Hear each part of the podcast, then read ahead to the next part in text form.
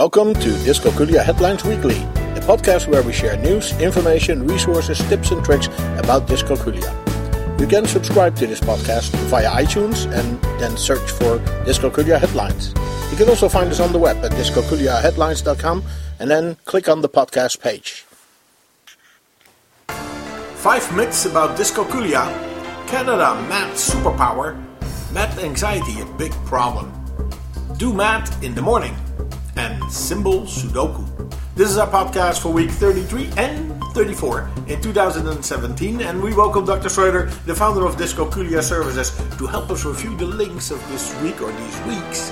Welcome, Dr. Schroeder. Well, so happy to be back. Thank yes, you. Yes, yes, yes, yes. Yeah, the uh, it's again like last uh, uh, podcast. We're combining two weeks here to get to five links, but this is because we have taken our well-deserved time off.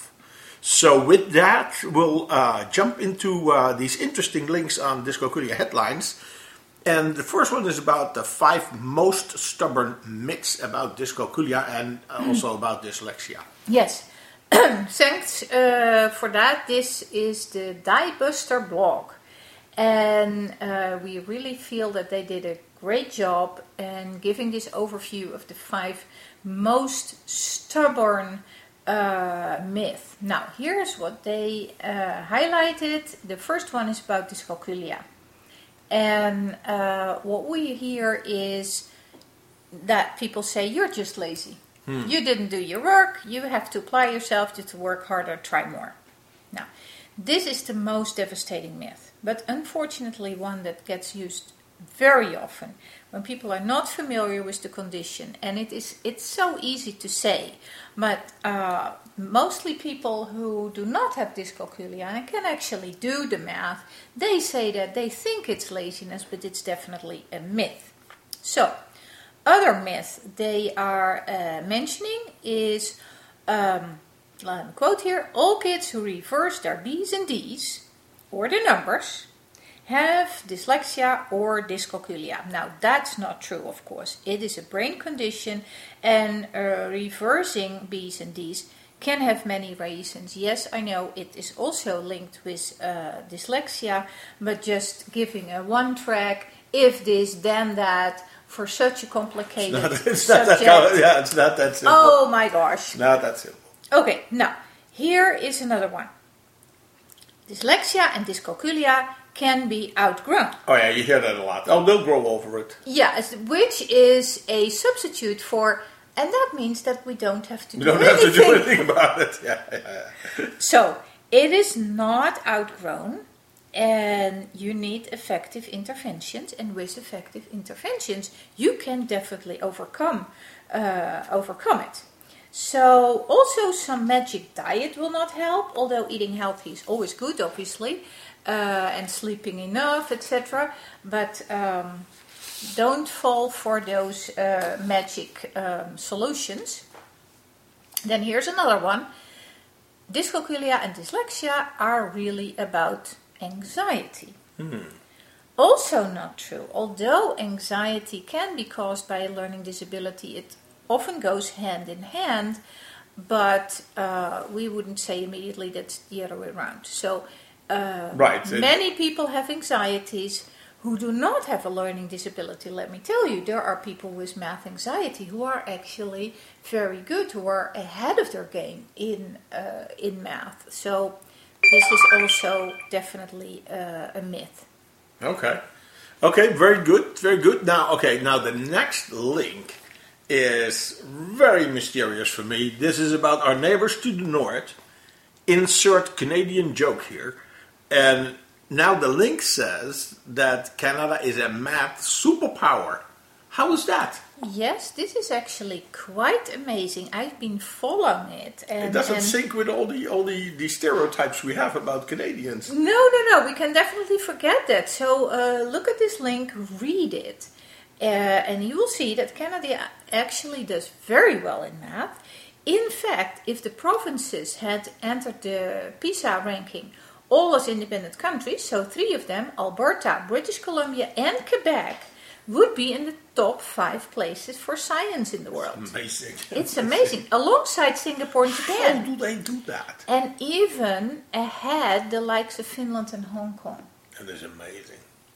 Now, so how has Canada overtaken so many other countries in education? Yes, what's their magic key? Now, Andreas Schleicher, the OECD's education director, says that Canada's big uniting theme is equity.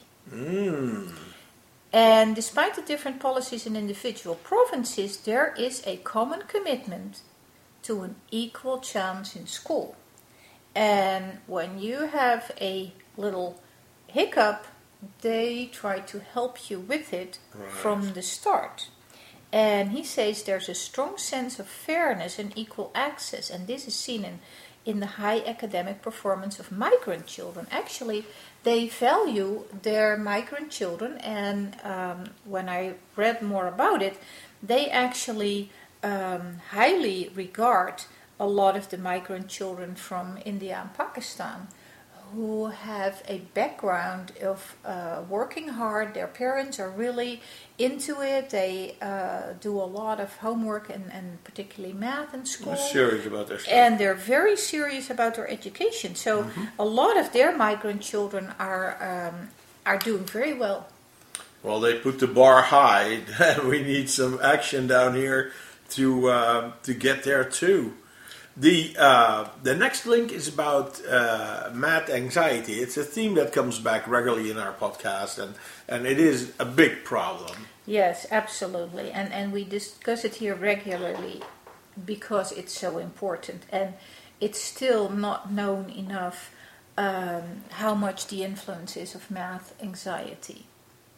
Now, this podcast uh, talks about research from the University of Chicago that shows uh, that it's also a two way street. If you're bad at math, you develop anxiety, and if you have anxiety, that will definitely impact your math performance. Right. Notwithstanding that, there are also people with math anxiety who are very good at math, like we mentioned before. Now, anything that uh, can take away math anxiety is uh, beneficial. Even um, an app called Bedtime Math can be seen as something that will help. Uh, kids need to see also that math is relevant in everyday life. And that may ease them into working on math because they can just use it Right. and they have probably been used to uh, to use it before, and then if they just link that to uh, schoolwork, uh, it will help as well. Now, I mentioned the bedtime uh, math app. Uh, what happens there is that they have a a catchy picture and a very small story that you can uh, read out to your kids. It comes on your um, on your cell phone, and just before they go to bed, Instead of the fairy tales, Instead of the fairy tales, no Red Riding Hood, but you calculate how many apples she has in her basket. Absolutely, absolutely. Cool. And there's some research about um, that it really is effective as well, and that it increases the math um, level approximately two and a half to three months if you do that for several. No, wow, uh, that gives them a head weeks. start. Yeah. Yeah. Talking to Dr. Schroeder, the founder of DyscalculiaServices.com, and we're looking at the links provided on our website, DyscalculiaHeadlines.com. Now, the next link is funny. It, it, it recommends doing math in the morning, um, but I, I guess I can have my morning coffee first, right? Yeah, yeah, yeah, not a problem. And with the coffee, also take a healthy breakfast, please. Here we go. Um, okay, but uh, the post is interesting in reviewing some research, not specifically about math, but about doing brainy things in general. And well, some people are early birds and others are night owls. Um, one thing many people have in common is a feeling of a little bit of sluggishness in the afternoon, particularly if you have a big lunch, obviously. Now, this is in large part due to our circadian rhythm, our built in rhythm, a, a, a 24 hour master clock that we are born with and that regulates uh, hormones in our brain, including the hormones that uh, make you feel tired or awake. Mm-hmm. And that's very beneficial because otherwise people would not fall asleep um, in the evening. Anyway, uh, but you don't just experience a physical lack of energy, your brain's reward processing system also takes a hit. According to a study uh, published this week in the Journal of Neuroscience by researchers from Australia's Swinburne University of Technology. Okay. Now, in simplest terms, this system is uh, responsible for helping you uh, to weigh, to balance uh, potential risks uh, and balance it with rewards. Mm-hmm. And then you arrive at a decision as uh, for as what or what not to do.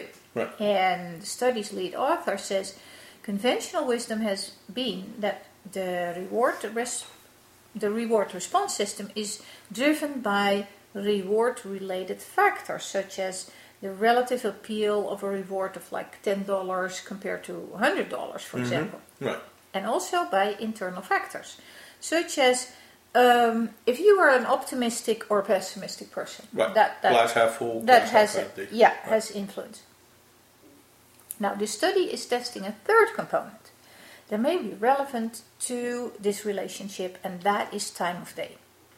So it turned out that the lowest level of a core component of reward-related function in humans is at 2 p.m. Okay. So you'd better focus on important decisions and your math lessons in the morning. So it, it kind it kind of reminds me of uh, early to bed and early to rise makes a man healthy, wealthy, and wise. So probably he did the math in the morning. Probably. And after two o'clock, you might as well take a nap or go for a siesta. Well, that's what they do in the, uh, in the southern states. southern the- uh, yeah, and Spain. countries around the Mediterranean Right. Sea. Smart people. Well, I'll remember that, and I'll I'll do my uh, my advantage with it. Our last link is about symbol Sudoku.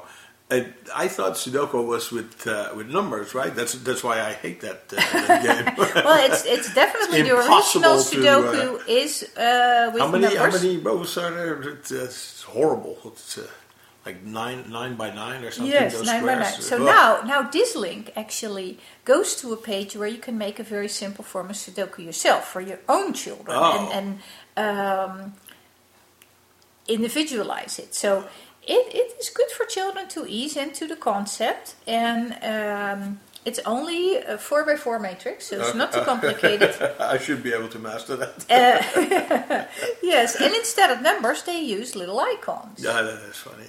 which might uh, help them with uh, visual form recognition. Right. Now, actually, I think it's a very nice game to play with kids as long as you don't put any pressure on it. Don't let them uh, sense that you have to to do this in a short uh, time. Just keep it fun, and uh, then it's a really nice uh, nice game. Great. Well, that wraps up our links for the week. Thank you very much, Dr. Schroeder, for your insight.